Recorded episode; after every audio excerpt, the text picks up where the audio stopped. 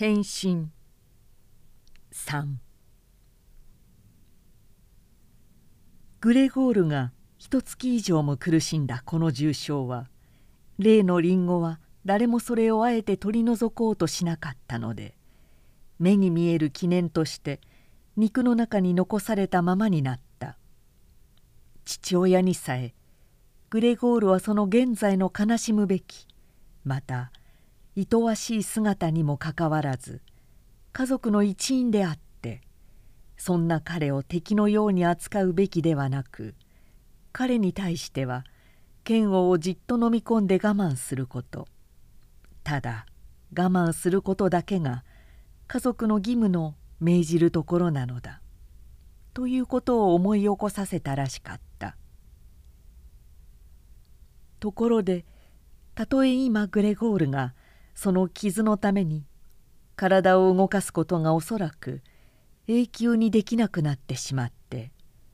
今のところは部屋の中を横切って這い歩くためにまるで年老いた傷病兵のようにとても長い時間がかかると言っても高いところを這い回るなどということはとても考えることができなかった。自分の状態がこんなふうに悪化した代わりに彼の考えによれば次の点で十分に償われるのだ。つまり彼がつい12時間前にはいつでもじっと見守っていた今のドアが開けられそのために彼は自分の部屋の暗がりの中に横たわったまま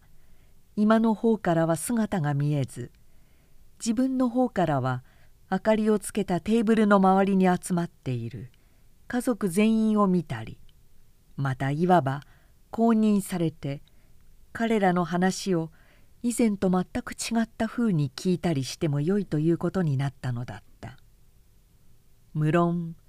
聞こえてくるのはもはや以前のようなにぎやかな会話ではなかった。グレゴールは以前は小さなホテルの部屋で疲れ切って湿っぽい寝具の中に体を投げなければならない時にはいつもいくらかの絶望を持ってそうした会話のことを考えたものだった。ところが今では大抵はひどく静かに行われるだけだ。父親は夕食のあとすぐに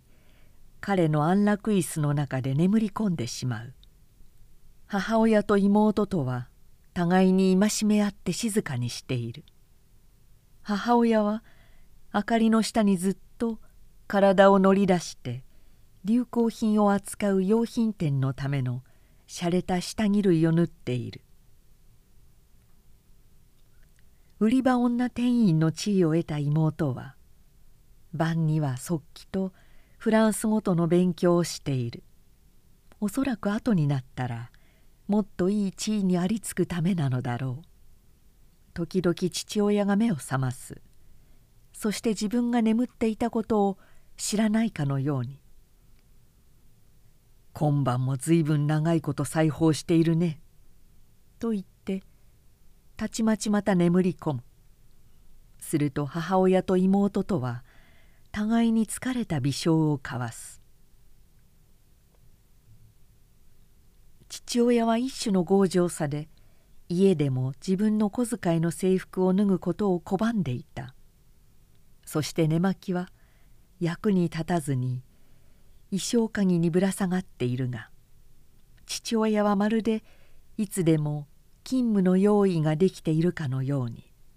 また家でも上役の声を待ち構えているかのようにすっかり制服を着たままで自分の席でうたた寝している。そのため初めから新しくはなかったこの制服は母親と妹とがいくら手入れをしても清潔さを失ってしまった。グレゴールはしばしば一晩中いつも磨かれている金ボタンで光ってはいるが至る所にシミがあるこの制服を眺めていた。そんな服を着たままこの老人はひどく窮屈にしかし安らかに眠っているのだった時計が十時を打つや否や母親は低い声で父親を起こしそれからベッドに行くように説得しようと努める。というのはここでやるのは本当の眠りではなく6時に勤めに行かなければならない父親には本当の眠りが是非とも必要なのだ。しかし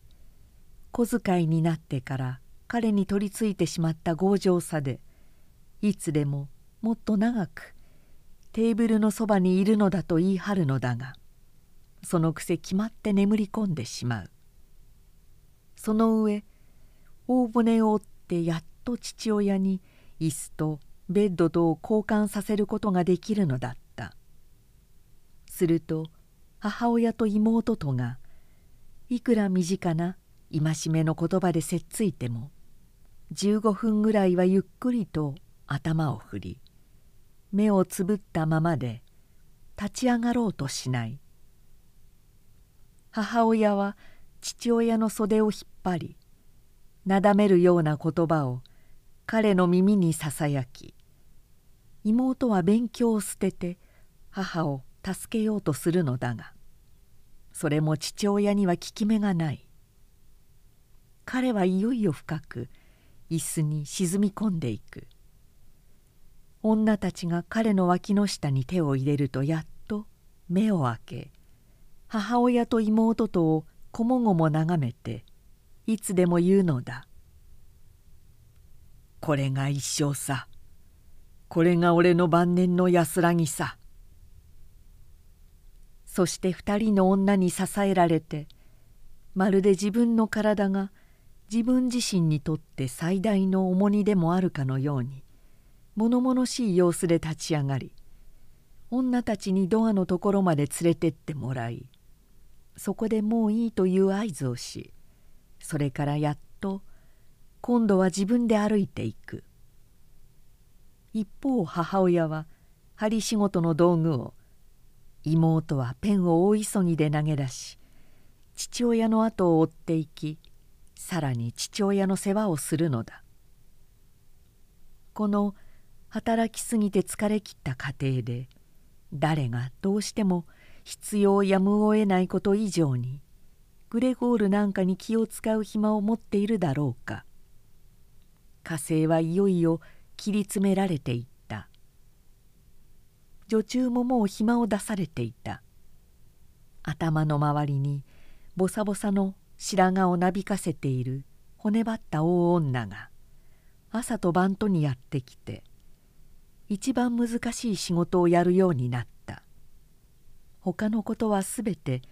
母親がたくさんの針仕事の傍ら片付けていた。その上以前には母親と妹とが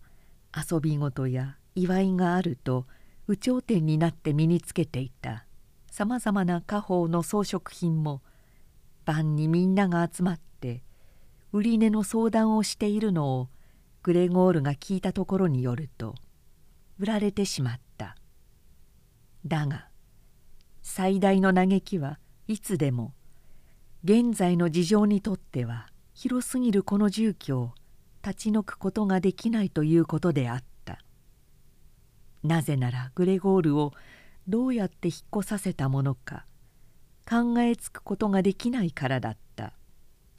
しかしグレゴールは引っ越しを妨げているものはただ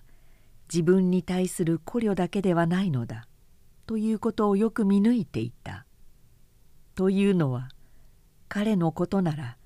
一つ二つ空気穴のついた適当な箱に入れてたやすく運ぶことができるはずだった。この家族の移転を主として妨げているのはむしろ完全な絶望感であり親戚や知人の仲間の誰一人として経験しなかったほどに自分たちが不幸に打ちのめされているという思いであった世間が貧しい人々から要求しているものを家族の者たちは極限までやり尽くした。父親はつまらぬ銀行員たちに朝食を持って行ってやるし母親は見知らぬ人たちの下着のために身を犠牲にしているし妹はお客たちの命令のままに売り台の後ろであちこち駆け回っている。しかし家族の力はもう限界まで来ているのだ。そして母親と妹とが父親をベッドへ連れて行った後で戻ってきて仕事の手を休めて互いに体を寄せ合い頬と頬とが触れんばかりに座っている時また今度は母親がグレゴールの部屋を指さして「グレーテドアを閉めてちょうだい」という時そして二人の女が隣室で寄せた頬の涙を混ぜ合ったりあるいはもう涙も出ないでテーブルをじっと見つめている間グレゴールの方は再び暗闇の中にいてその背中の傷は今初めて受けたもののように痛み始めるのだった。夜も昼もグレゴールはほとんど一睡もしないで過ごした。時々彼はこの次ドアが開いたら家族の一切のことは全く以前のようにまた自分の手に引き受けてやろうと考えた。彼の頭の中には久しぶりにまた社長や支配人店員たちや見習いたちひどく頭の鈍い小遣い。別な店の23の友人たち。田舎のあるホテルの客室付き女中。楽しいかりそめの思い出。彼が真面目にしかしあまりにのんびり求婚したある帽子店のレジスター係の女の子。そんなものが次々に現れた。そうしたすべてが見知らぬ人々やもう忘れてしまった人々の間に紛れて現れてくる。しかし彼と彼の家族とを助けてはくれないでみんな近づきがたい人々であり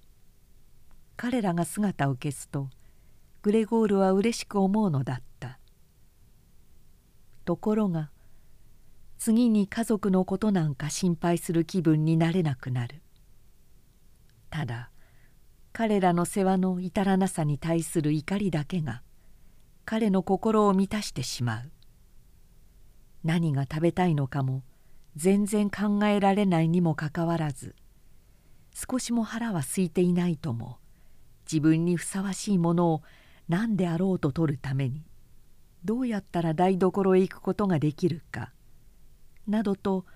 いろいろな計画を立ててみる。今はもう何をやったらグレゴールに格別気に入るだろうかというようなことは考えもしないで。妹は朝と正午に店へ出かけていく前に何かあり合わせの食べ物を大急ぎでグレゴールの部屋へ足で押し込む。夕方にはその食べ物がおそらくほんの少し味わわれたか。あるいはそういう場合が一番多かったが全く手をつけてないかということにはお構いなしでほうきで一吹きして部屋の外へ出してしまう。部屋の掃除は今ではいつも妹が夕方にやるのだがもうこれ以上早くは済ませられないというほど粗末にやるのだ。汚れた筋が四方の壁に沿って引かれてあるしそこかしこにはゴミと汚れ物との塊が横たわっている始末だ。初めのうちは妹がやってくるとグレゴールはそうした特に汚れの目立つ片隅の場所に座り込んでそうした姿勢でいわば妹を非難してやろうとした。しかしと何週間もそこにいてみたところで妹が改めるということはないだろう。妹も彼と全く同じくらいに汚れを見ているのだが妹はそれを放っておこうと決心したのだ。その場合に妹はおよそ家族全員を捉えてしまった。これまでの彼女には見られなかったような敏感さでグレゴールの部屋の掃除は今では自分の仕事であるという点を監視するのだった。ある時母親がグレゴールの部屋の大掃除を企てた。母親はただ23倍のバケツの水を使うことだけでその掃除をやり終えることができた。とは言っても部屋がびしょ濡れになってグレゴールは機嫌を損ねてしまいソファーの上にどっかと腹立たしげに身動きもしないで構えていた。ところが母親にその罰が訪れないではいなかった。というのは夕方妹がグレゴールの部屋の変化に気づくや否や。彼女はひどく侮辱されたと感じて居間に駆け込み母親が両手を高く上げて嘆願するにもかかわらず身を震わせて泣き始めた。両親は父親は無論安楽椅子からびっくりして跳ね起きたのだった。初めはそれにびっくりして途方に暮れて眺めていたがついに二人とも動き出した。右側では父親がグレゴールの部屋の掃除は妹に任せておかなかったというので母親を責めるし左側では妹の方がもう二度とグレゴールの部屋の掃除はしてやらないとわめく。母親は興奮して我を忘れている父親を寝室へ引きずっていこうとする。妹は泣きじゃくって体を震わせながら小さな拳でテーブルをどんどん叩く。そしてグレゴールはドアを閉めて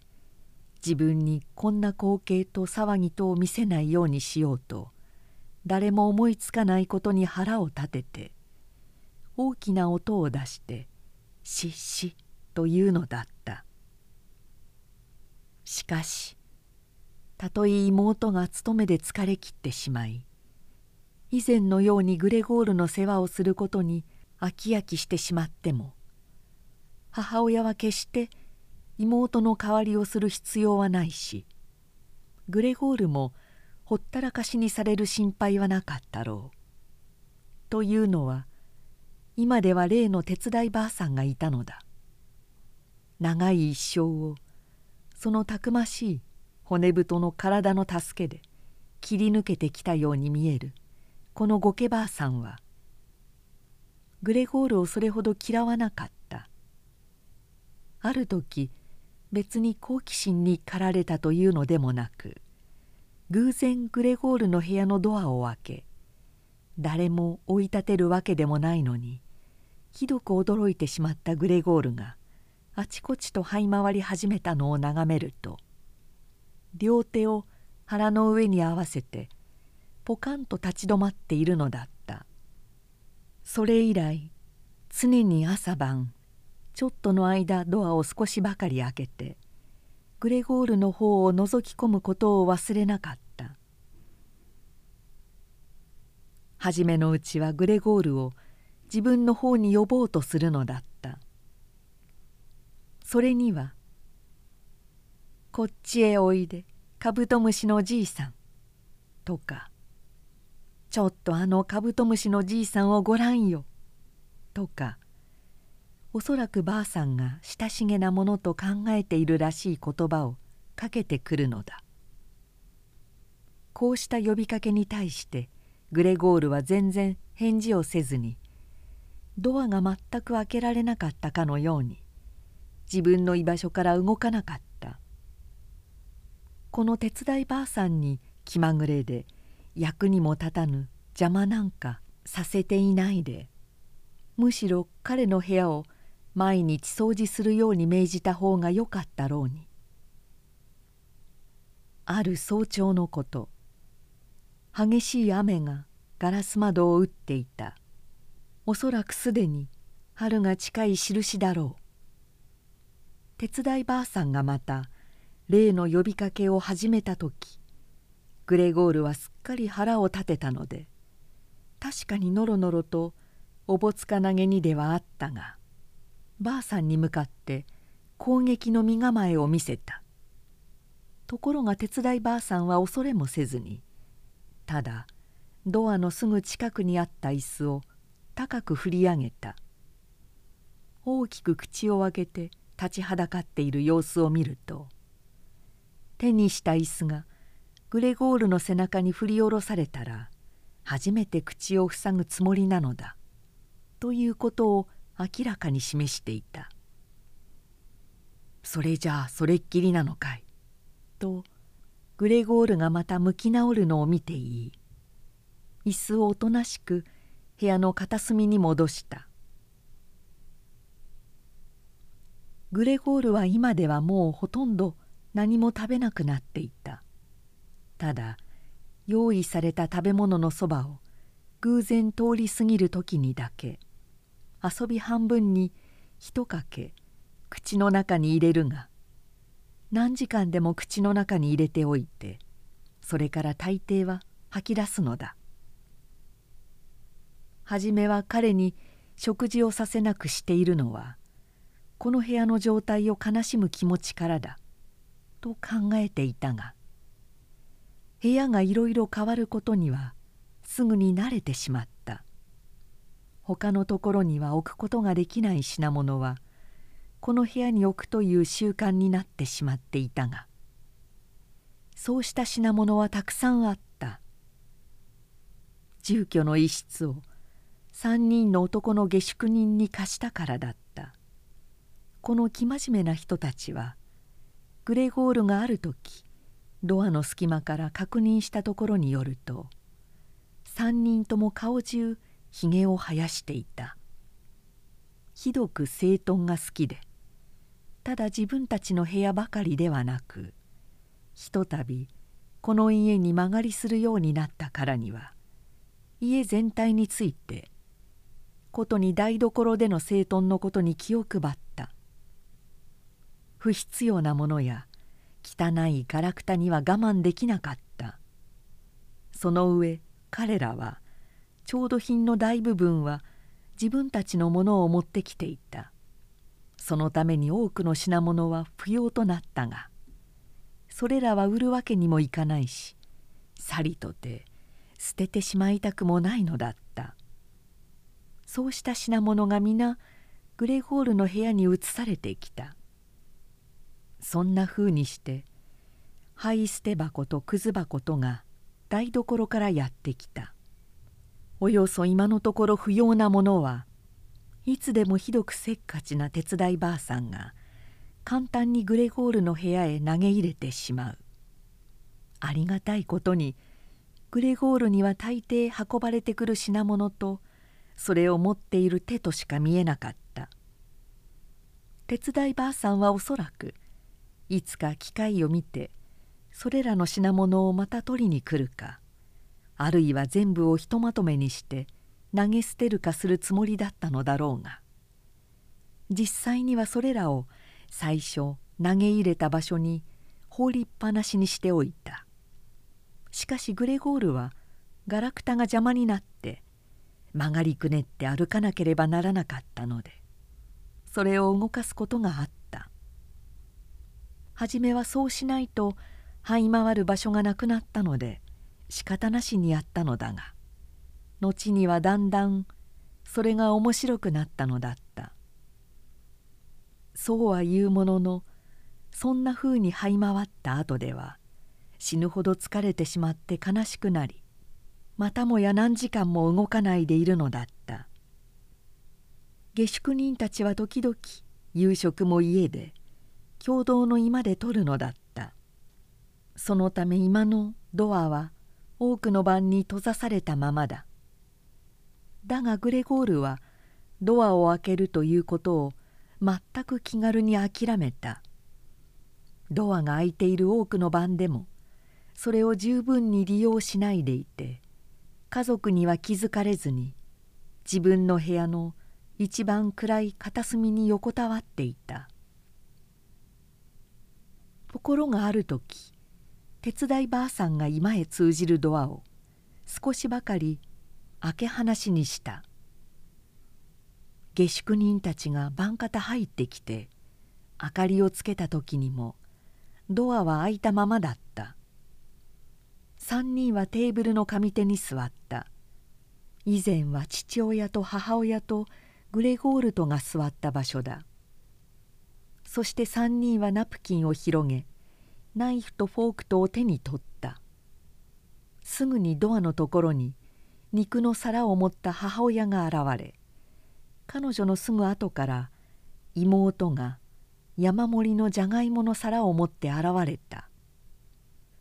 食べ物はもうもうと湯気を立てていた。下宿人たちは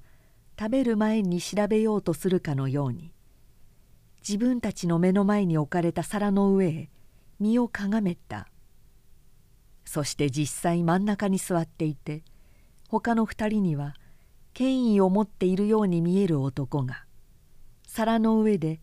一辺の肉を切った。それが十分柔らかいかどうか台所へ突っ返さなくてもよいかどうか確かめようとしているらしかった。しかしその男が満足したので緊張して眺めていた母親と妹とはほっと息をついて微笑し始めた。家族の者たち自身は台所で食事をした。それでも父親は台所へ行く前にこの部屋へ入っていき一回だけお辞儀をすると聖棒を手に持ちテーブルの周りをぐるりと回る。下宿人たちはみんな立ち上がってひげの中で何かをつぶやく。次に彼らだけになるとほとんど完全な沈黙のうちに食事をする。食事中のあらゆる物音から絶えず物を噛む歯の音が聞こえてくることがグレゴールには奇妙に思われた。まるで食べるためには歯が必要でありいくら立派でも歯のない顎ではどうすることもできないということをグレゴールに示そうとするかのようだった。グレゴールは心配そうに自分に言い聞かせた「俺は食欲があるがあんなものは嫌だ。あの人たちは物を食べて栄養をとっているのに俺は死ぬのだ」まさにその夜のことだったがあれからずっとグレゴールはバイオリンの音を聞いた覚えがなかった。バイオリンの音が台所から聞こえてきた。下宿人たちはもう夕食を終え真ん中の男が新聞を引っ張り出し他の二人に一枚ずつ渡した。そして三人とも椅子にもたれて読みタバコをふかしていた。バイオリンが鳴り始めると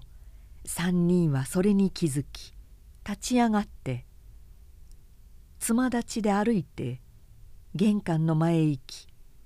そこで体を寄せたまま立ち続けていた。台所にいても彼らの物音が聞こえたらしい。父親がこう叫んだ「皆さんにはバイオリンの音がお気に障るんではありませんか。なんならすぐやめさせますが」「どうしまして?」と真ん中の男が言った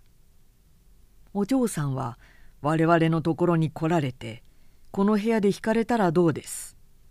こちらの方がずっといいし気持ちもいいですよ」「それではそう願いますか」と父親はまるで自分がバイオリンを弾いているかのように答えた。3人は部屋に戻って待っていた。間もなく父親は譜面台を持ち母親は楽譜を妹はバイオリンを持ってやってきた。妹は落ち着いて演奏の準備をすっかり済ませた。両親はこれまで一度も間貸しをしたことがなく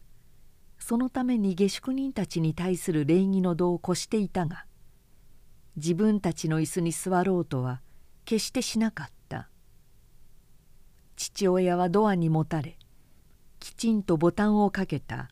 制服の上着のボタン2つの間に右手を差し入れていた。母親の方は下宿人の一人に椅子を勧められその人が偶然勧めた椅子が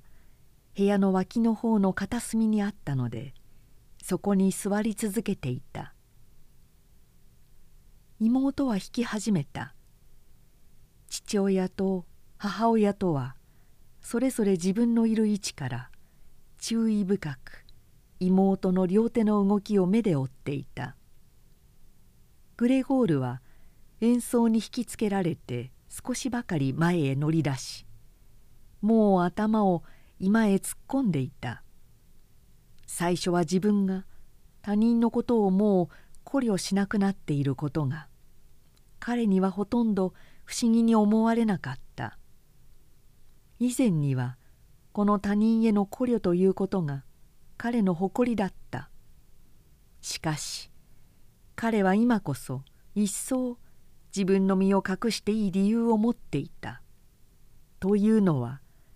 部屋の中の至る所に横たわっているゴミがちょっとでも体を動かすと舞い上がり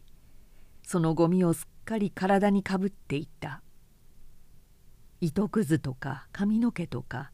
食べ物の残りかすを背中や脇腹にくっつけて引きずって歩いているのだ。あらゆることに対する彼の無関心はあまりに大きいので以前のように一日に何度も仰向けになって絨毯に体をこすりつけることもしなくなっていた。こんな状態であるにもかかわらず少しも気遅れを感じないで火の打ちどころのないほど掃除の行き届いている今の床の上へ少しばかり乗り出していった。とはいえ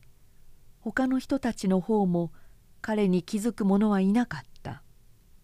家族の者はすっかりバイオリンの演奏に気を取られていた。それに反して下宿人たちは初めは両手をポケットに突っ込んで妹の譜面台のすぐ近くに席を閉めていた。あまりに近いので3人とも楽譜を覗き込めるくらいだった。そんなことをやったら妹の邪魔になったことだろう。ところが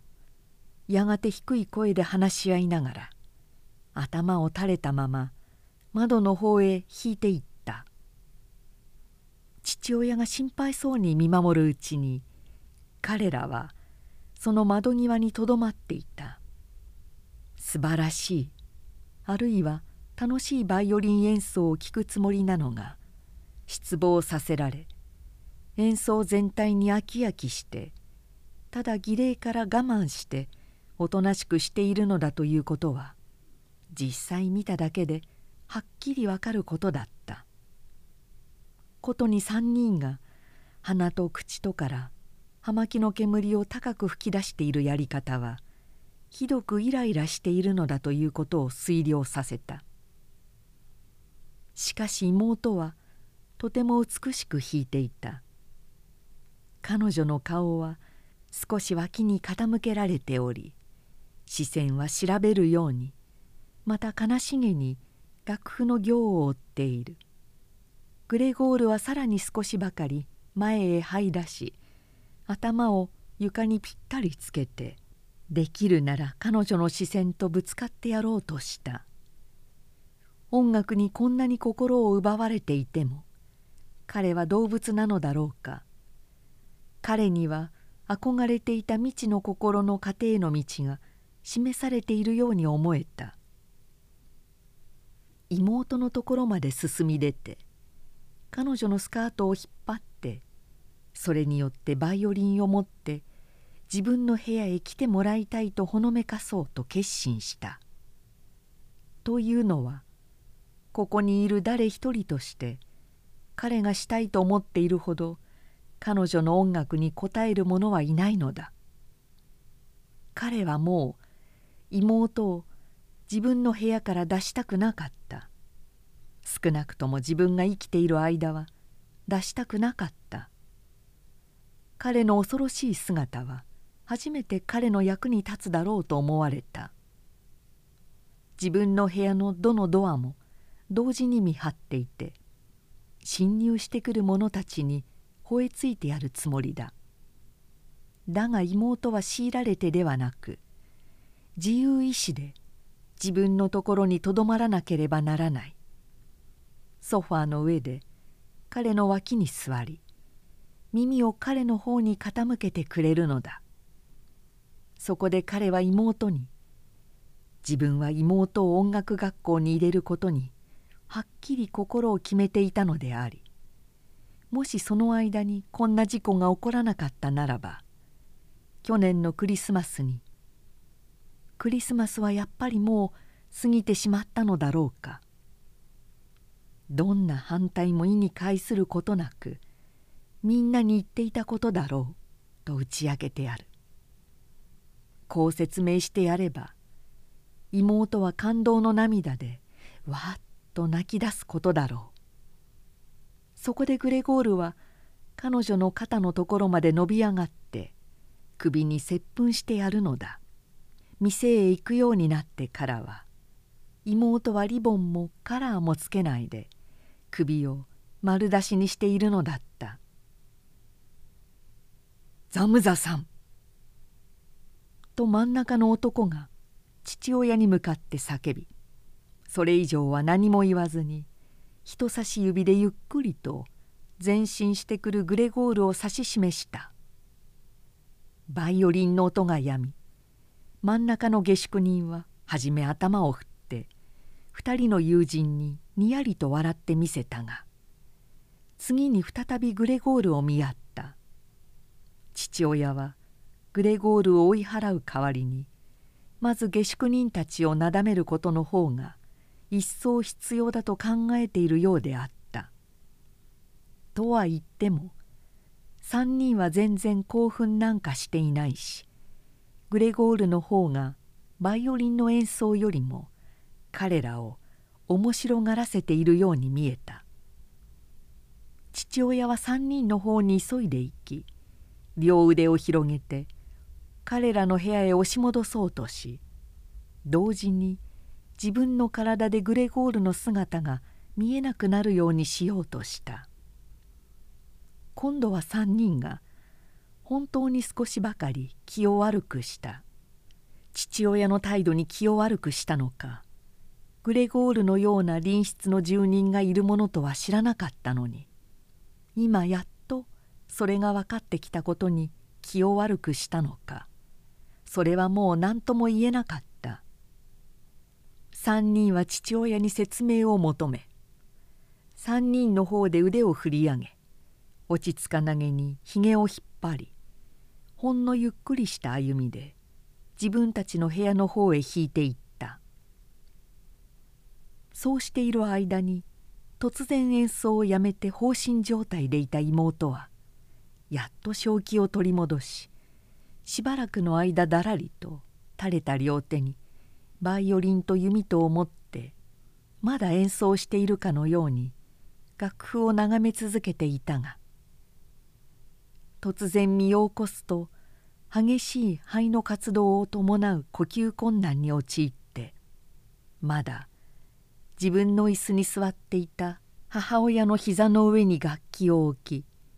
隣室へと駆け込んでいった。3人の下宿人たちは父親に押しまくられてすでに。さっきよりは速い足取りでその部屋へ近づいていた。妹が慣れた手つきでベッドの布団や枕を高く飛ばしながら寝具の用意を整えるのが見えた。3人が部屋へたどり着くよりも前に妹はベッドの用意を済ませてしまい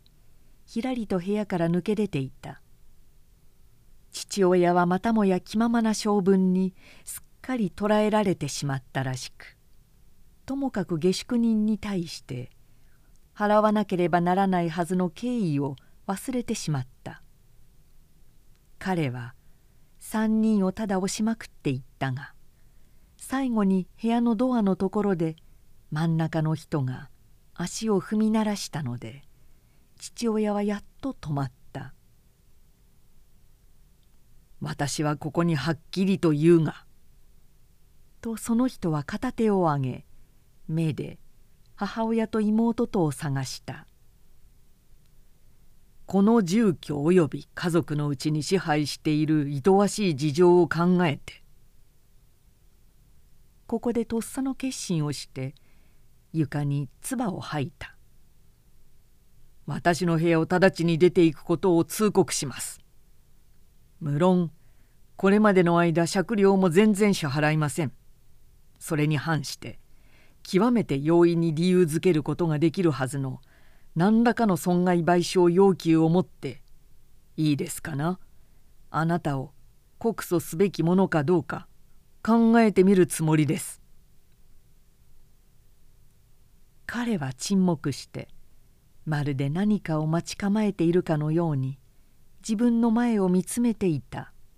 「我々も直ちに出ていきます」と果たして彼の二人の友人もすぐさま口を出した。真ん中の男はドアの取っ手をつかみバタンと音を立ててドアを閉めた。父親は手探りで自分の椅子までよろめいていきどかりと腰を下ろした。まるでいつものように晩の居眠りをするために手足を伸ばしたように見えた。だがぐらぐらする頭が強くうなずいていることで彼が全然眠っていないことが分かった。グレゴールはこうしたことが行われる間中下宿人たちが彼を見つけた場所にじっととどまっていた。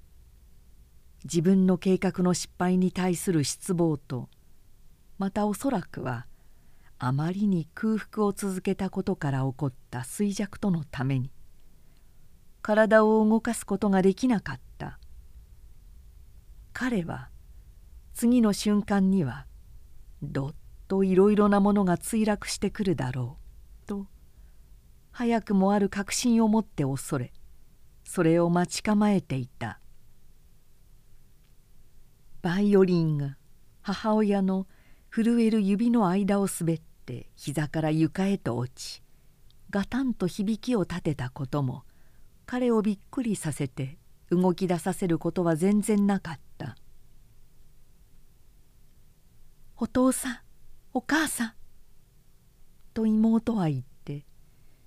話に入る前に手でテーブルを打った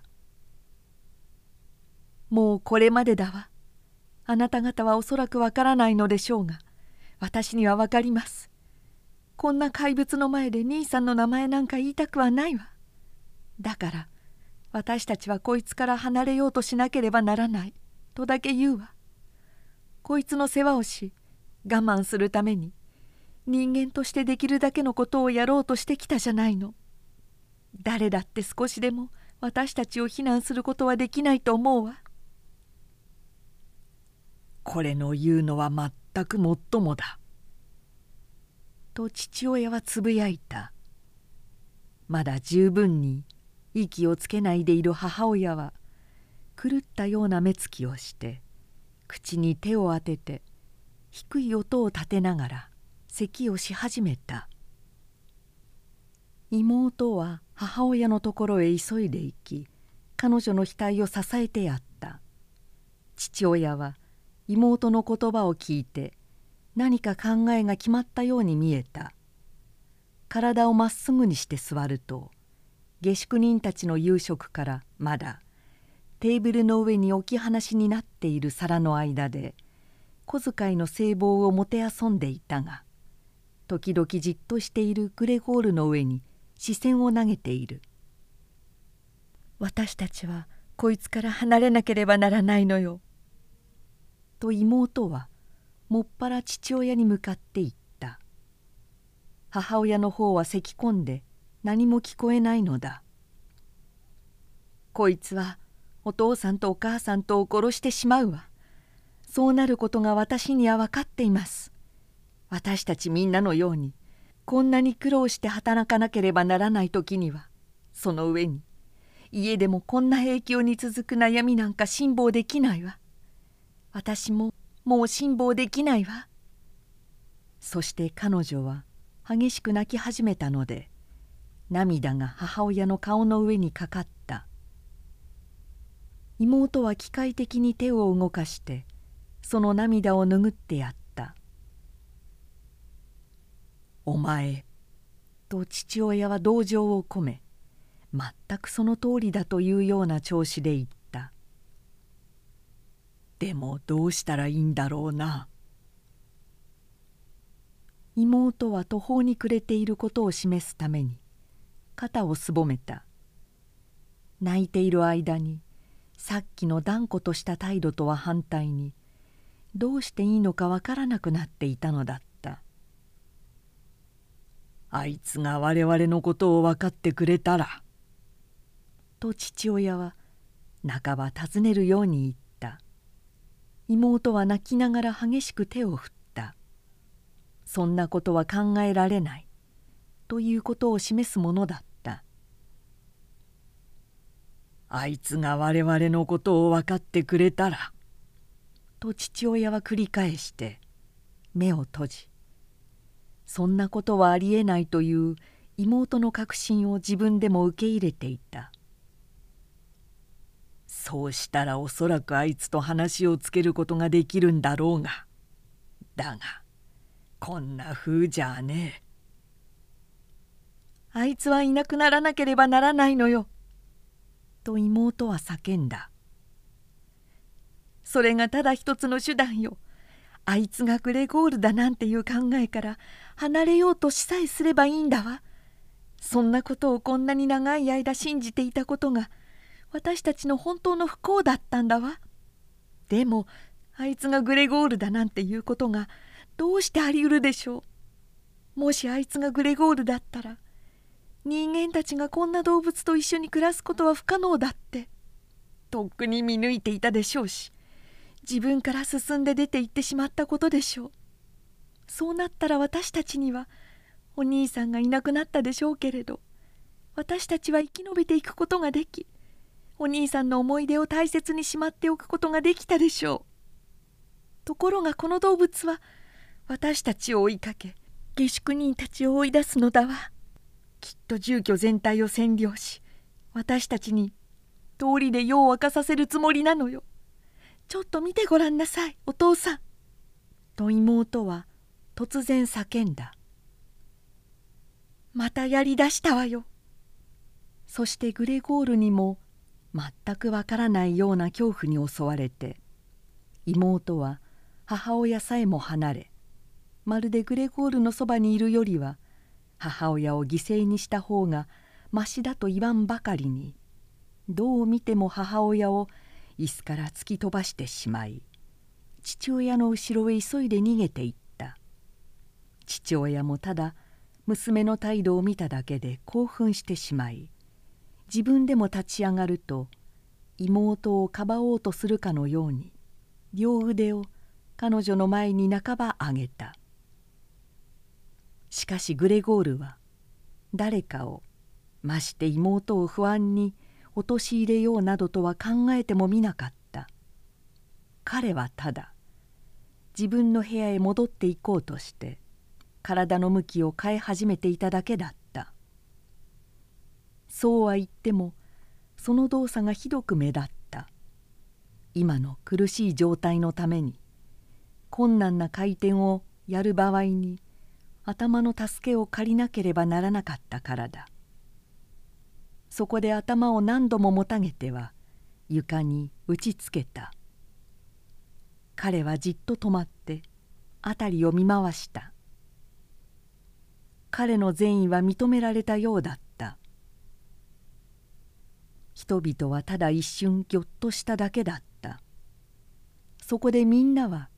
沈黙したまま悲しげに彼をじっと見つめた。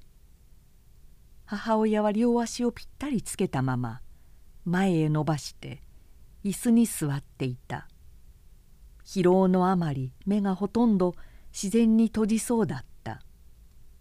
父親と妹とは並んで座り妹は片手を父親の首に回していた。これでもう向きを変えてもいいだろうとグレゴールは考えて彼の仕事にまた取りかかった。骨が折れるために息がはあはあ言うのを抑えることはできなかった。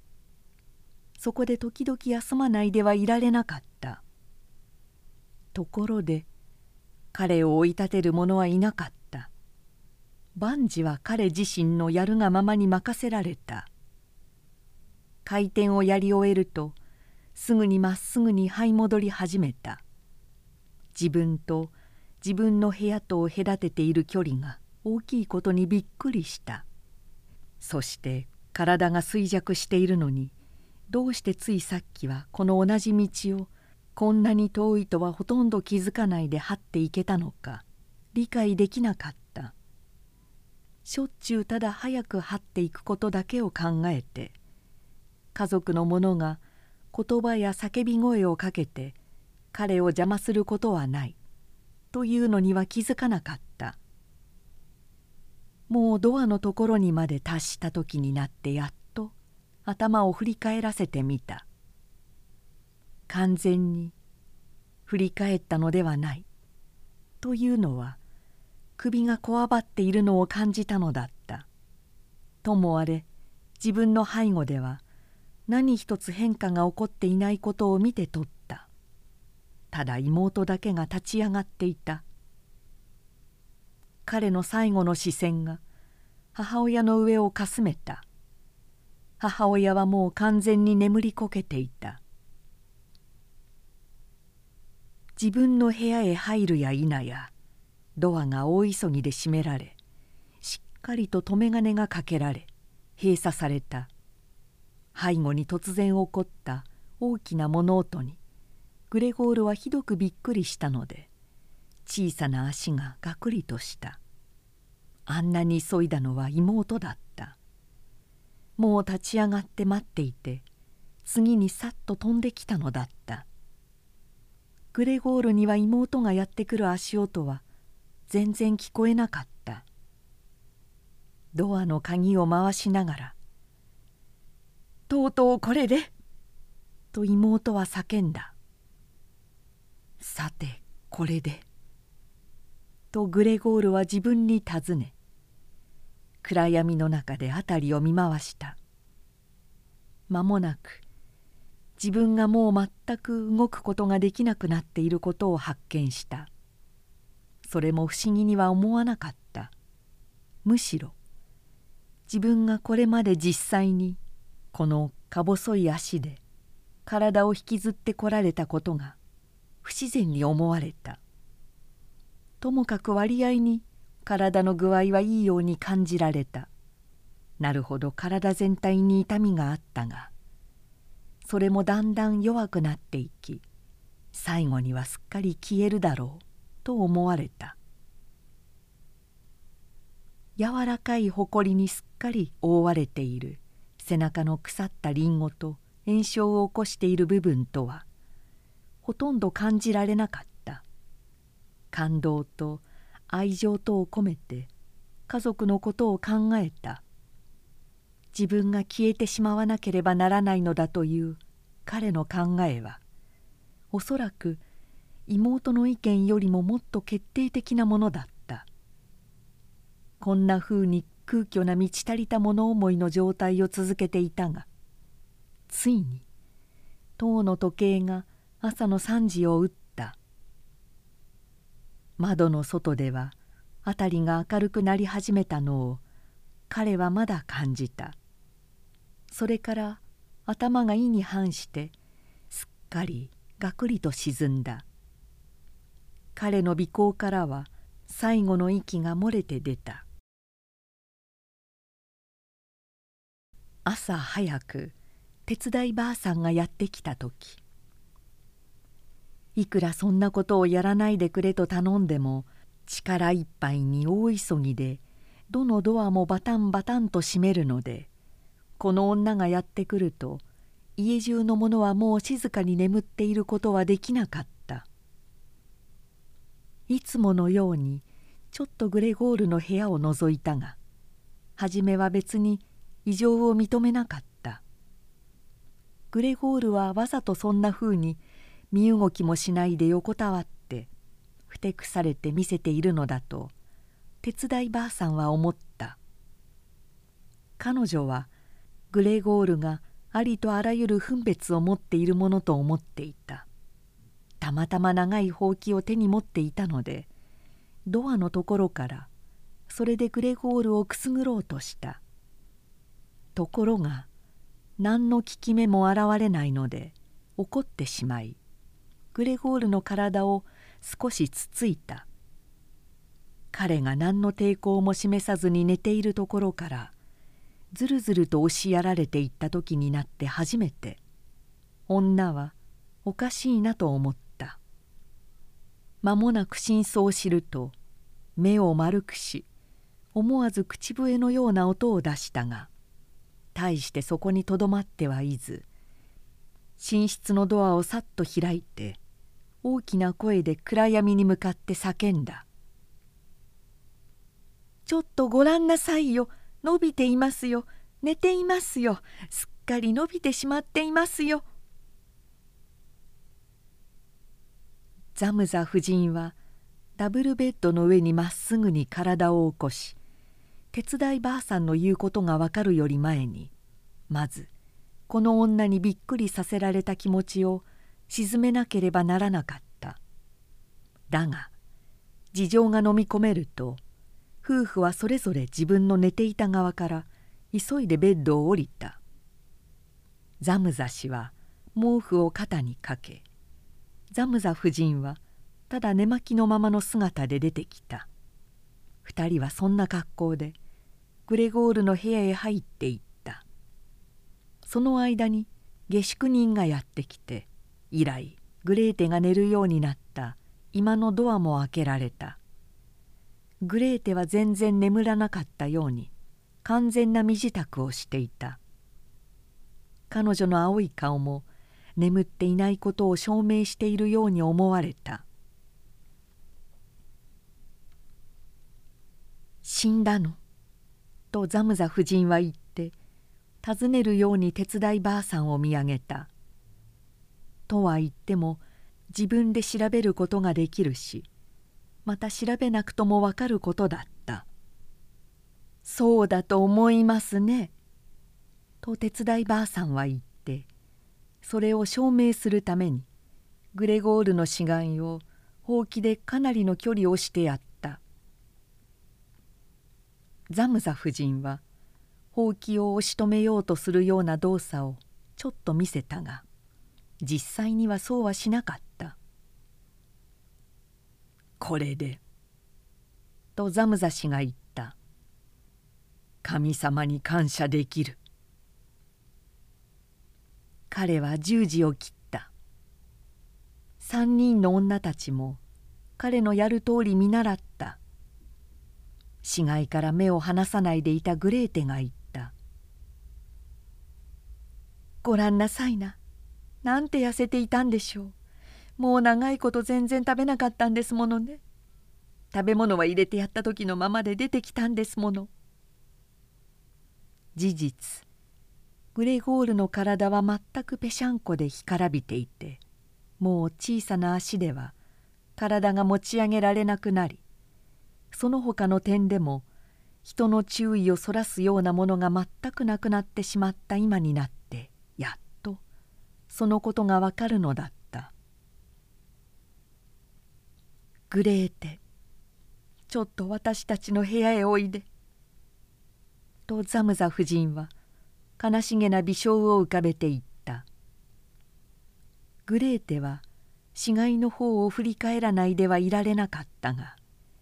両親に続いて寝室へ入っていった。手伝いばあさんはドアを閉め窓をすっかり開けた。朝が早いにもかかわらずすがすがしい空気にはすでにいくらか生暖かさが混じっていた。もう3月の末だった。3人の下宿人が自分たちの部屋から出てきてびっくりしたように自分たちの朝食を探して辺りをキョロキョロ見回した。朝食の用意は忘れられていた「朝食はどこにあるんだ?」と真ん中の人がブツブツ言いながら手伝いばあさんに尋ねた。ところがばあさんは口に指を当てて黙ったまま急いでグレゴールの部屋へ行ってみるようにという合図をしてみせた。3人は言われた通り部屋へ行きいくらかくたびれた上着のポケットに両手を突っ込んだまま今ではもう明るくなった部屋の中でグレゴールの死骸の周りに立った。その時寝室のドアが開いて制服姿のザムザ氏が現れ一方の腕で妻を抱きもう一方の腕で娘を抱いていた。みんな少し泣いた後だった。グレーテは時々顔を父親の腕に押しつけた「すぐ私の家を出て行っていただきましょう」とザムザ氏は言って二人の女を体から離さないでドアを指さした「それはどういう意味なんです?」と真ん中の人は少し驚きながら言って優しそうな微笑を漏らした。他の二人は両手を背中に回して絶えずこすっている。まるで自分たちに有利な結果に終わるに決まっている大きな争いを嬉しがって待ち構えているようだった。今申している通りの意味です。とザムザ氏は答え二人の女と一直線に並んで下宿人たちの方へ近づいていった。例の人は初めのうちはじっと立ったまま事柄を頭の中でまとめて新しく整理しようとするかのように床を見つめていた「それでは出て行きましょう」と言ったがザムザ氏を見上げた。まるで突然襲われたへりくだった気持ちでこの決心にさえ新しい許可を求めているかのようだった。ザムザ氏は大きな目をしてただ何度かうなずいてみせるだけだった。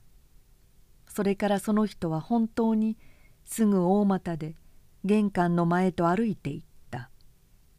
二人の友人はしばらく両手の動きをすっかり止めたまま聞き耳を立てていたが例の人の後を追って飛んでいった。まるでザムザ氏が自分たちより前に玄関の間に入って自分たちの指導者である例の人との連絡を邪魔するかもしれないと不安に思っているようであった。玄関の間で3人はそろって衣装掛けから帽子を取りステッキ立てからステッキを抜き出し無言のままお辞儀をして住居を出て行った。すぐ分かったが全く言われのない不審の念を抱きながらザムザ氏は2人の女を連れて玄関口のたたきまで出て行った。そして3人がゆっくりとではあるがしかししっかりとした足取りで長い階段を降りていき1階ごとの階段部の一定の曲がり角へ来ると姿が消えそしてまたすぐに現れてくるのを手すりに持たれて眺めていた。下へ降りていくにつれてそれだけザムザ家の関心は薄らいでいった。この3人に向かってそして次には3人の頭上高く一人の肉屋の小僧が頭の上に荷を乗せて誇らしげな態度で登ってきた時ザムザ氏は女たちを連れて手すりから離れまるで気が軽くなったような様子で自分たちの住居へ戻っていった。彼らは今日という日は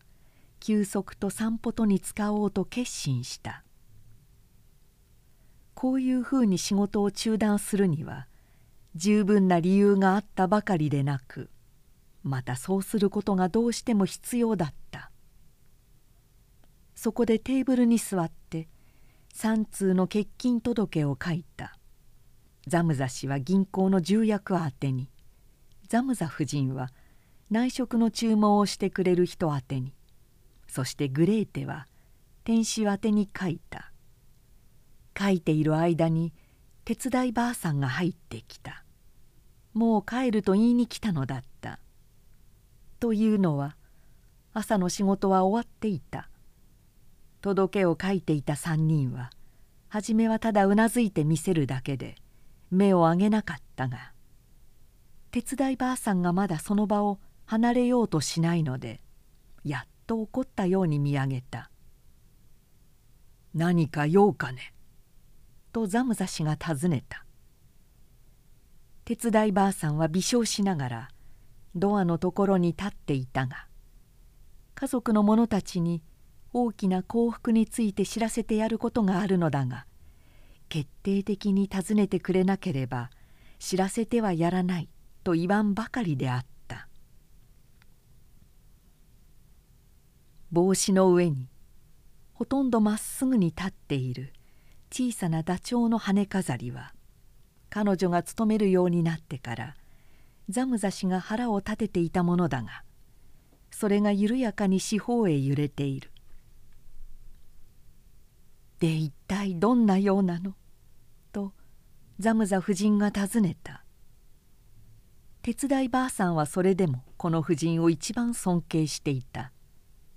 「はい」と手伝いばあさんは答えたが親しげな笑いのためにすぐには話せないでいる。隣のものを取り片付けることについては心配する必要はありません。もう片付いています。ザムザ夫人とグレーテとはまた書き続けようとするかのように手紙にかがみ込んだ。ザムザ氏は手伝いばあさんが一切を詳しく説明し始めようとしているのに気づいて手を伸ばして断固として拒絶するということを示した女は話すことが許されなかったので自分がひどく急がなければならないことを思い出し侮辱されたように感じたらしく「さようなら皆さん!」と叫ぶと乱暴に向き直ってひどい音を立ててドアを閉め住居を出て行った「夕方あの女に暇をやろう」とザムザ氏は言ったが妻からも娘からも返事をもらわなかった。というのは手伝いばあさんがこの二人のやっと得たばかりの落ち着きをまたかき乱してしまったらしかった。2人は立ち上がって窓のところへ行き抱き合って立っていた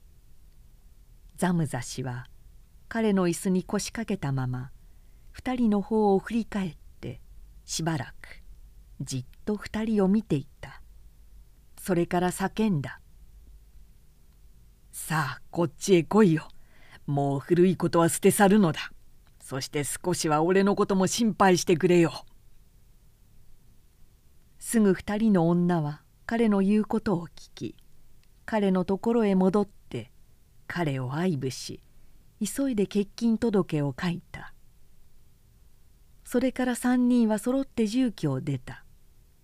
もう何ヶ月もなかったことだ。それから電車で郊外へ出た。彼ら三人しか客が乗っていない電車には暖かい日が降り注いでいた。3人は座席にゆっくりともたれながら未来の見込みをあれこれ相談し合った。そしてこれから先のこともよく考えてみると決して悪くはないということが分かった。というのは3人の仕事は本当はそれらについてお互いに尋ね合ったことは全然なかったのだが全く恵まれたものでありことにこれからあと大いに有望なものだった状態を差し当たり最も大幅に改善することは無論住居を変えることによってできるに違いなかった。彼らはグレゴールが探し出した現在の住居よりももっと狭くて家賃の安い。しかしもっといい場所にある。そしてもっと実用的な住居を持とうと思った。こんな話をしている間にザムザ夫人はだんだんと元気になっていく娘を眺めながら頬の色も青ざめたほどのあらゆる振動にかかわらず彼女が最近ではめっきりと美しくふくよかな娘になっていたということにほとんど同時に気づいたのだった。いよいよ無口になりながらそしてほとんど無意識のうちに視線で互いに相手の気持ちを分かり合いながら立派なお婿さんを彼女のために探してやることを考えていた。目的地の停車場で娘が真っ先に立ち上がってその若々しい体をぐっと伸ばした時老夫妻にはそれが自分たちの新しい夢と善意とを裏書きするもののように思われた。